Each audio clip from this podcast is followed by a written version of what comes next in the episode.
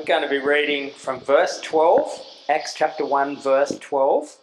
Then the apostles returned to Jerusalem from the hill called the Mount of Olives, a Sabbath day's walk from the city.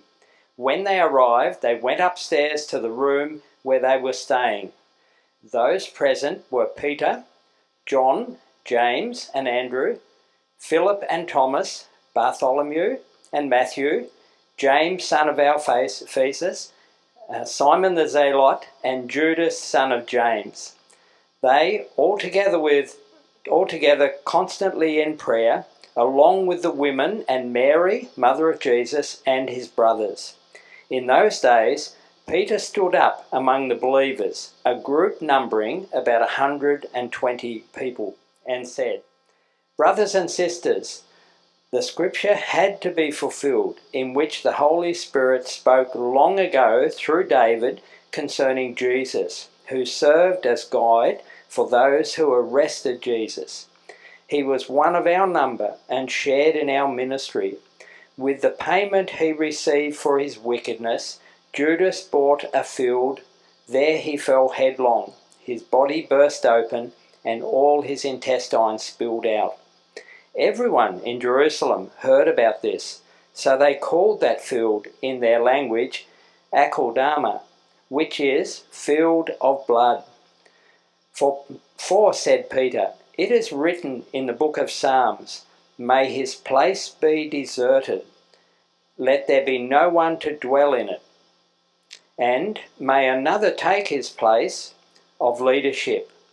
Therefore, it is necessary to choose one of the men who have been with us the whole time the Lord Jesus was living amongst us, beginning from John's baptism to the time when Jesus was taken up from us.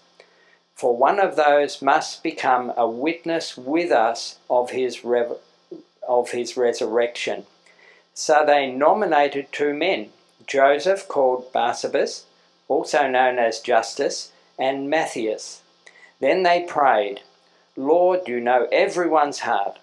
Show us which of these two you have chosen to take over this apostolic ministry which Judas left to go where he belongs. Then they cast lots, and the lot fell on Matthias. So he was added to the eleven apostles. All right. G'day everyone. If you don't know me, I'm Rob. I'm one of the other pastors, or I am the other pastor here at Lake Mac Church. Uh, before I get stuck into this passage, I'm going to pray for us. Lord, we want to thank you so much uh, that we can be in Acts again. Uh, we thank you for your truth that's there, and we pray that uh, as I speak, uh, I'll speak your truth uh, and that you'll work in us through your Spirit, that it might change us. And we pray that in Jesus' great name. Um, now, in my family, uh, I am currently the only member not currently in the process of building a house. Uh, my parents, my brother uh, and his wife, my sister and her husband are all somewhere in the process of building a new house. Uh, some further than others. Um, but you can imagine that when our family gets together and talks, uh, there's a topic that comes up over and over again. We've got a little online chat going uh, on Facebook Messenger. Uh, and as we chat, uh, there's a little bit of kid photo sharing, uh, our kids feature being the, the only grandkids. Um, but generally, the conversation turns to the impending build. They talk about just about every aspect, what the kitchen's going to be like, the bench tops, uh, you know, where's the laundry going to go, what's going to be on the floors, what appliances will they get, uh, all sorts of things, and on and on and on it goes. Uh, now that some of the builds have started, we, we're, we're getting update shots. We're seeing how things are going. Uh, but what strikes me as interesting is that rarely do we talk about the foundations. Uh, it's not an interesting topic, I guess. Uh, it's much more intriguing to talk about the kitchen or the, the bathroom or, or something like that. Uh, much more interesting than talking about how do you make the place stable. Uh, foundations are a vital part of the building. They're just not an interesting part. Uh, where my parents are building uh, up the coast, uh, their yard is virtually all sand.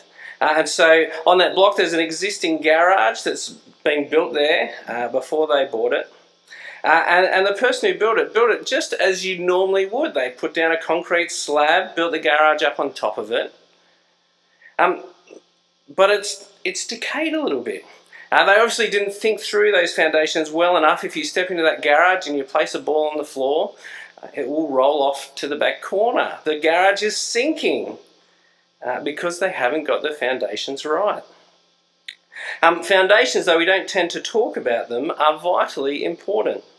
Um, now, fortunately, mum and dad uh, have hired engineers and architects uh, to figure all that stuff out so they don't run into that same sinking sand problem. Uh, and that lets them worry about the more interesting things, uh, about the, the stuff they want to talk about. Um, and I think that sometimes people have a similar approach as they come to today's passage. Uh, it's a passage that's vitally important in terms of our foundations as Christians. But I think it's one that's all too easy to gloss over. Uh, it's there uh, wedged in between two big events. Last week we saw the first, uh, the ascension of Jesus, that big command in Acts 1.8 that they were his witnesses, uh, powered by the Holy Spirit to the ends of the earth. And next week we're going to get to Acts 2 where we see the day of Pentecost, where the Holy Spirit uh, comes on all the believers. We see uh, Peter Pete preach powerfully. There's a lot of P's. Peter preaches powerfully, uh, empowered by the Holy Spirit, and 3,000 people are converted. And so we have this little section kind of jammed in between there where they choose a new apostle.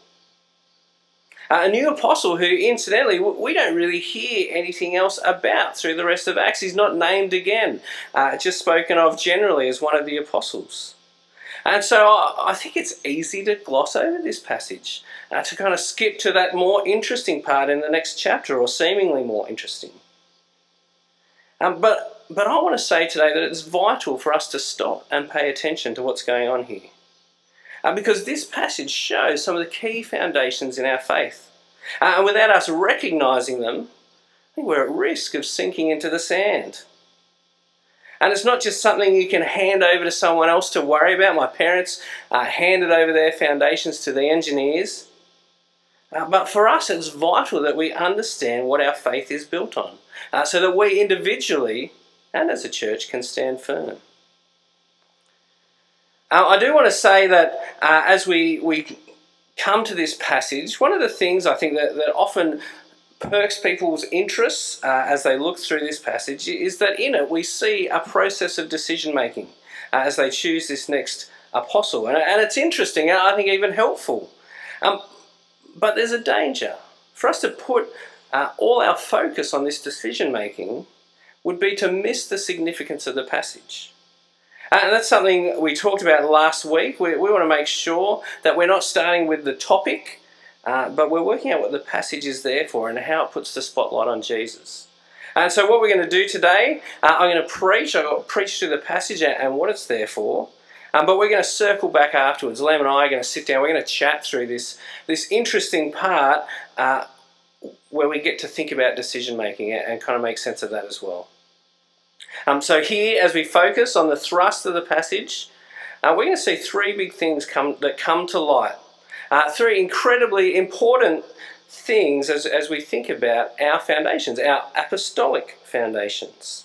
Uh, firstly, we're going to see why having a 12th apostle matters. Uh, the, then we'll see how to choose the right person for the job, what's the process there. Uh, and lastly, we're, we're going to see the ongoing significance of the apostles, why they still matter today. Uh, so let's get into that first one. Uh, what's going on here? Why, why is there a need to replace Judas in the first place? As we kick off, uh, I think it's helpful to notice the context, what's been going on here. Uh, you'll remember from last week that so far in Acts, Jesus has given them their mission. Uh, he's given them instructions uh, what, what's going to happen. He's told them to go and wait in Jerusalem for the arrival of the Holy Spirit. Uh, and we saw, as Alice read, that that's exactly what they've done. They've headed back to Jerusalem. Uh, they're, sitting, they're waiting together. They're spending their time in prayer. Uh, we read that the group is bigger than just the apostles. Uh, there's the women who've been following along. There's Jesus' mother and brothers. and there's a broader group. Peter mentions 120 that, are, that are there as they meet. Uh, and then Peter speaks up. Uh, he starts this process of replacing Judah. Uh, and Judas. And, and maybe you're wondering why they couldn't have just gone without. I mean, a cricket team has 11 players, a soccer team has 11 players. Couldn't they just keep going as they were? I mean, they had a whole big group of them. Uh, there's lots of people to do the work, 120 of them gathered. Um, but listen to what Peter says. Uh, and I'm going to skip over verses 18 and 19. They're just filling us in on some of the grisly stuff of Judas's death, uh, a little aside. Um, but listen to what Peter says. He says in those days, it says in those days, Peter stood up among the believers, a group numbering about 120, and said, "Brothers and sisters, the scripture had to be fulfilled in which the Holy Spirit spoke long ago through David concerning Judas, who served as a guide for those who arrested Jesus. He's one of our number and shared in our ministry." For said Peter, uh, and it's skipping ahead. For, said Peter, it is written in the book of Psalms, May his place be deserted, let there be no one to dwell in it, and may another take his place of leadership.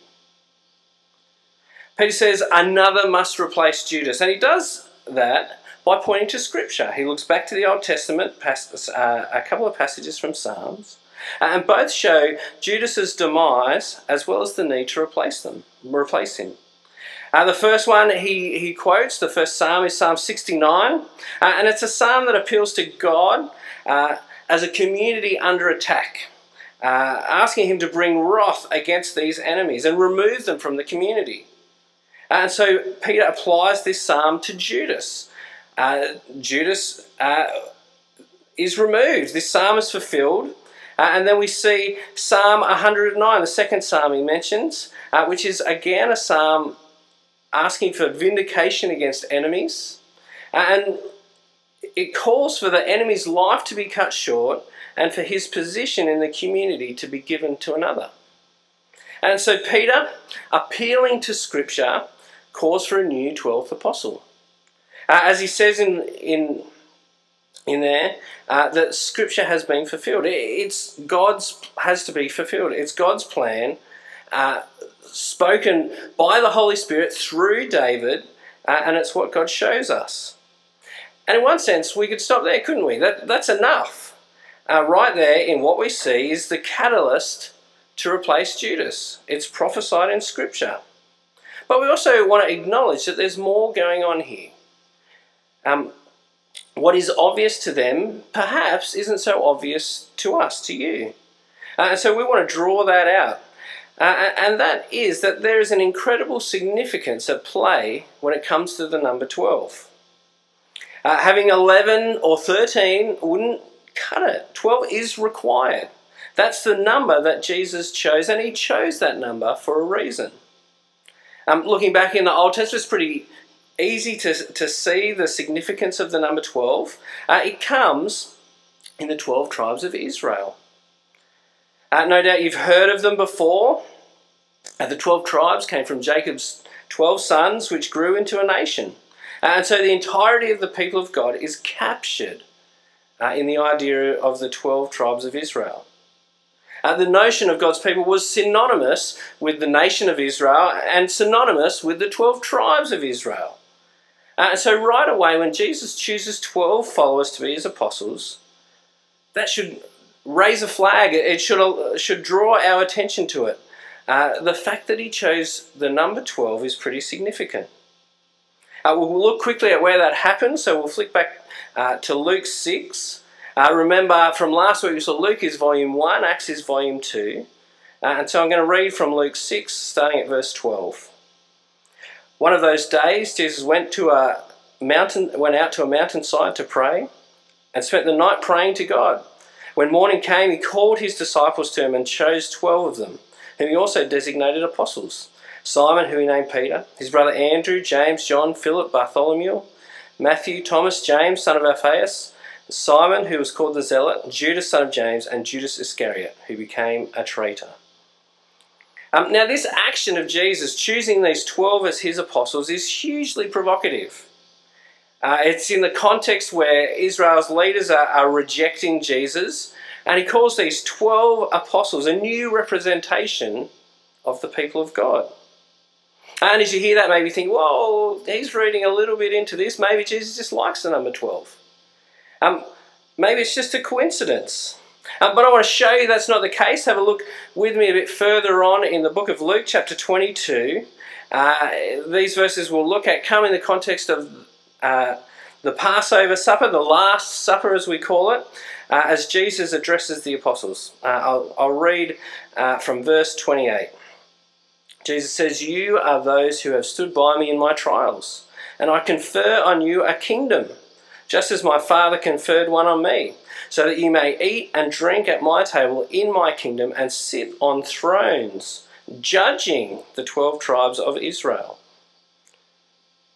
The apostles are given the kingdom. They're to sit at Jesus' table. They're to judge the 12 tribes of Israel. Uh, they have replaced. They are the new people of God. And if you really want to see the significance, uh, come with me to one more place. We're going to go to Revelation chapter 21, uh, where we see the incredible image of the New Jerusalem. Uh, this new city descending, uh, and listen to how its foundations are described. We read the wall of the city had 12 foundations, and on them were the names of the 12 apostles of the Lamb. The New Jerusalem, the ultimate heavenly dwelling place for God's people, is built on the foundation of the 12 apostles. See, it's absolutely important that this choosing of a 12th apostle happens. Uh, 12 is significant uh, it's important uh, that a replacement for Judas is found. Uh, so uh, that's why the 12 apostles matter. It's why it's so important that we see 12. Uh, secondly, we want to see then what qualifications are required. How will they choose this new 12th man? Uh, well, Peter spells it out for us. it's there in the passage. We'll go to verses 21 and 22. Peter says, Therefore, it is necessary to choose one of the men who have been with us this whole time. The Lord Jesus was living among us, beginning from John's baptism to the time when Jesus was taken up from us. For one of these must become a witness with us of his resurrection. And so the criteria is quite simple there, isn't it? They need to have been one of the number that has been following Jesus uh, since John's baptism, since Jesus really started his ministry. Uh, and they need to have been there, hung around, right through to his ascension, uh, which has only happened just days before this event is taking place. But more than having just been there, uh, it needed to be someone who was with them, who was a witness. They're looking for someone uh, who was there to see the things that Jesus did and to hear the things that Jesus taught uh, being a witness to the resurrection, being there in those final days, means hearing Jesus' final explanation of what it all means. Uh, his interpretation of his own life uh, and ministry. Um, right near the end of the book of Luke, we read an account of the resurrected Jesus appearing to the disciples. And, and listen to, to what uh, he says. Uh, he said to them, This is what I told you while I was still with you everything must be fulfilled that is written about me in the law of Moses, the prophets, and the Psalms. Then he opened their minds so they could understand the scriptures. He told them, This is what is written the Messiah will suffer and rise from the dead on the third day, and repentance for the forgiveness of sins will be preached in his name to all nations, beginning at Jerusalem. Uh, you are the witnesses of these things. Um, now that's the, the kind of flip side of, of Acts 1.8. It's, it happens at the end of Luke here uh, and then at the beginning of Acts there. Uh, so that connects the two together.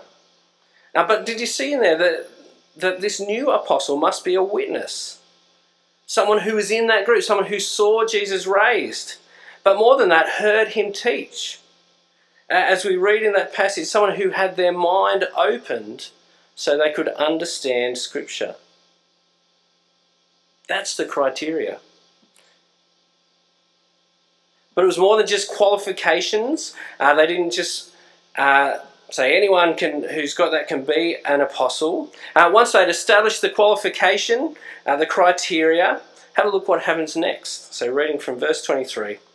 So they nominated two men Joseph called Bar, uh, Barsabbas, also known as Justus, and Matthias. Then they prayed, Lord, you know everyone's heart, show us which of these two you have chosen to take over this apostolic ministry, which Judas left to go where he belongs. Then they cast lots, and the lot fell on Matthias, so he was added to the eleven apostles. Uh, so you see what happens there? The community puts their heads together. Uh, they view, they use their collective wisdom to narrow it down to two. Uh, they've got the requirements. They narrow it down to two: Joseph and Matthias. And then what do they do? They turn it over to God in prayer. It's only God who knows hearts. Uh, that's what they say. And so, as an expression of that trust that, that God is the one who knows, they cast lots, uh, which is akin to throwing the dice. And it landed on Matthias. And so, in the end, it's him who becomes this 12th apostle. Both qualified, uh, discerned by the group, and chosen by God. Um,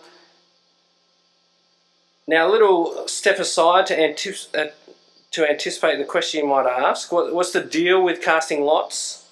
Uh, it was something that was relatively common in the Old Testament, but after here in Acts we don't see it happen again. Uh, the sentiment comes out uh, in Proverbs where we read, The lot is cast into the lap, but its every decision is from the Lord. Uh, so casting lots uh, sounds a little bit like gambling, but really it's it's a way of handing the final decision over to God. Um, now, when Liam and I talk after this, uh, as we talk about decision making, that will come up uh, as part of that process. So I'll, I'll leave uh, more chat of that to there. Um, but but that's where we end. That's that's this process. That's how we ended up with Matthias uh, through his qualifications, through their prayer, through God's choosing. Uh, and so that leads us to ask this big question of, of why does it matter? I started off today talking about uh, foundations. Uh, this passage is something that, that shows us foundations that are essential for us as Christians. And so, uh, why are the apostles so important? That's our third point. Uh, what is the ongoing significance of this moment, of these apostles?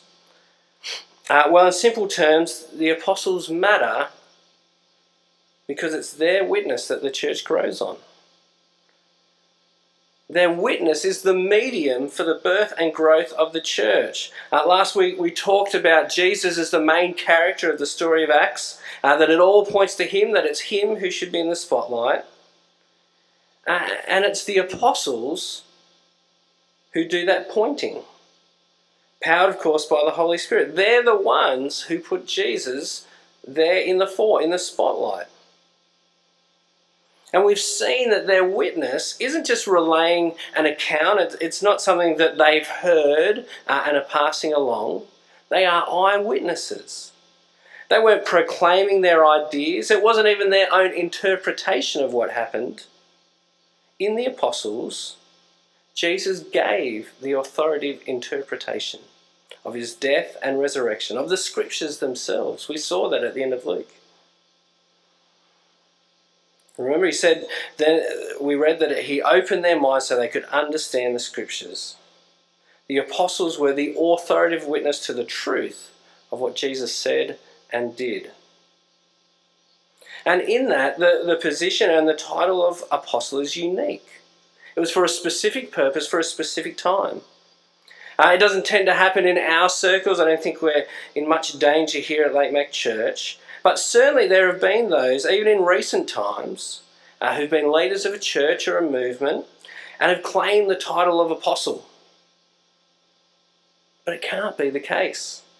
Uh, so if the person next to you wants to say, Oh, I think I'm an apostle, you can say, No, no, you're not. The apostles were specific to this moment in history for the establishing of the church to be the authoritative witnesses to Jesus. Um, now, I want to anticipate another potential question that you might have. Uh, perhaps you are wondering, hang on, hang on, hang on. There's the 12 apostles, but what about Paul? Uh, he regularly claimed to be an apostle. Where does that fit? Um, now, that's a big question. Uh, Paul is unique. Uh, listen to how he describes himself in 1 Corinthians 15. For what I received, I passed on to you as of first importance that Christ died for our sins according to the Scriptures, that he was buried, that he was raised on the third day according to the Scriptures, and then he appeared to Cephas, uh, and then to the twelve. After that, he appeared to more than 500 of the brothers and, and sisters at that time, most of whom are still living, though some have fallen asleep. Then he appeared to James, then to all the apostles, and last of all, he appeared to me also, as to one abnormally born. For I am the least of the apostles, and do not even deserve to be called an apostle, because I persecuted the church of God. And so, in that account, you kind of you're getting a, a, big overview of some of that stuff that we're seeing in Acts that, that Jesus appeared to these different people. Uh, and notice that Paul refers to the 12 apostles as a specific group, separate from himself. And then he refers to himself as, yes, an apostle, but one abnormally born. Is Paul an apostle? Yes. He's referred to as one multiple times in the New Testament, but he's also an unusual case. Uh, a bit same, same, but different, because he is, he too is a witness to the resurrected Jesus. Uh, on the road to Damascus, he saw him. Uh, so, whilst I, I, think we need to hold him up as an apostle, the, the Bible does, we also need to recognize uh, him as not one of the twelve. They had a, a unique role in preserving the teachings of Jesus and were established in that before Paul was converted. God made Paul an apostle but with a different purpose. And the 12, in their authority, acknowledged Paul in that role. And that's really key. Uh, see, he, he still plays that same role that the apostles play in preserving the foundational truths of Jesus, built on the witnesses of the 12 and endorsed by them. Paul, a witness, but endorsed by the 12. Uh, still laying down that foundation. Um, now, does that mean that there's space for more apostles to come? Uh, I guess in, one sense, sure. Uh, if you can get the 12 apostles to sign off on your apostleship, by all means. But uh, I think that ship has sailed. It's too late. Uh, the 12 are gone. Uh, and so, so really, no, that time has passed. We, we won't see any more apostles. Uh, and significantly, the apostles, having the role they did in that specific time and place, means that we what we know of Jesus is reliable. And that's, the, that's this core thing that we need to hold on to. The early church was deeply concerned for the preservation of, the, of, an accurate account, not only of the life and work of Jesus, but of its true interpretation. And we don't have to wonder on the meaning of what Jesus said because it's Jesus' interpretation as entrusted to the apostles. And we have that preserved for us in the Bible. We no longer have apostles amongst us because their job is done, the truth is preserved. Now, it's interesting to note uh, that here Judas is replaced, but later on, when we get to Acts chapter 12, the apostle James dies at the hands of Herod. A new apostle is not appointed. Why? uh, because the job has been done. The truth of Jesus has been preserved. And a big thing that, that that should highlight for you is the incredible confidence that we can have in the truths of Christianity. So it's not Chinese whispers. People would have you believe that. That's how people talk about it. What we have in the Bible was preserved directly from the source, from the eyewitnesses, those who were with Jesus. We can know the truth of what we believe even now, 2,000 years after the fact.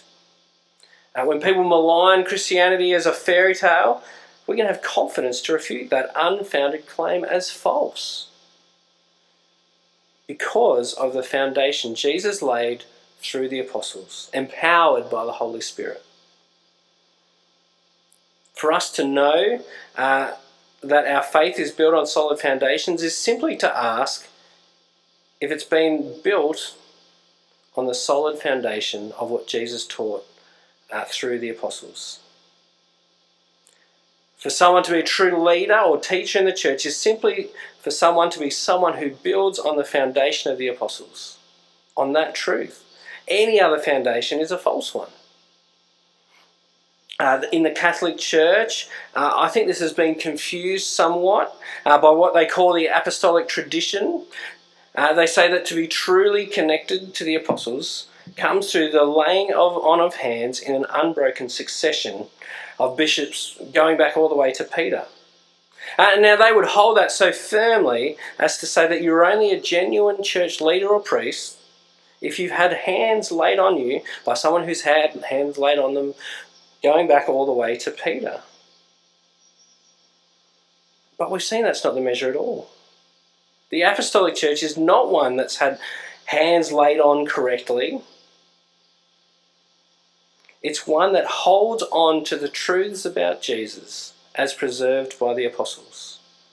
That's the foundation that matters. That's the measure. If a church pops up in China, we don't ask, have they had the right hands laid on the right people? We, we ask, do they have those foundational truths? That's what matters. When we think of where this passage sits, sandwiched between Jesus sending them out as witnesses and the arrival of the Holy Spirit at Pentecost, and the great proclamation of the kingdom that comes with him, I think it becomes easy to see why this is here. Why the first step of going to the ends of the earth was to get the foundations right. It's vital that before any growth can happen, that the foundations are, are true, that they're solid. Listen to these words from Paul in Corinthians. He too speaks about foundations. He says, By the grace God has given me, I laid a foundation as a wise builder, and someone else is building on it. But each one should be build with care. For no one can lay any foundation other than the one already laid, which is Jesus Christ. To be established as a Christian is to be established on the foundations laid by the apostles. To grow as a Christian only works if you're building on top of that firm foundation. It is vital for each of us to be sure that our foundations are right. Yes, make sure you're at a church that does that, that's grounded in the Bible, the preserved truth of Jesus. Check what I say, check what Liam says. Make sure it matches up. But unlike my parents' house, this isn't something you can outsource. You can only be sure of your foundations if you care enough to take responsibility for yourself. We must make sure our foundations are right. And the only way that we can do that is to be people who know their Bibles.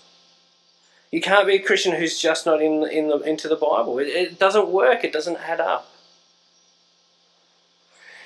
It's a new year. Welcome to 2021. Actually, uh, I'm saying this still in 2020, uh, but unless Jesus came back or the internet's completely broken down, uh, if you're watching this, you've made it. You're in 2021. I'm sure things are very different on the other side.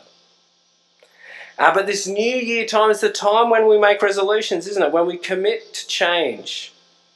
But I want to call on you not to make that resolution to get fitter don't, don't make it to get more organized or be more successful. Resolve instead to get deeper into the Bible, to invest in your foundations, to secure yourself in the truth of Jesus. I want to finish by reading some of Jesus' words, uh, reading a, the parable that Jesus spoke about the wise and foolish builders. That's the picture of, of what we're after here. Listen with me.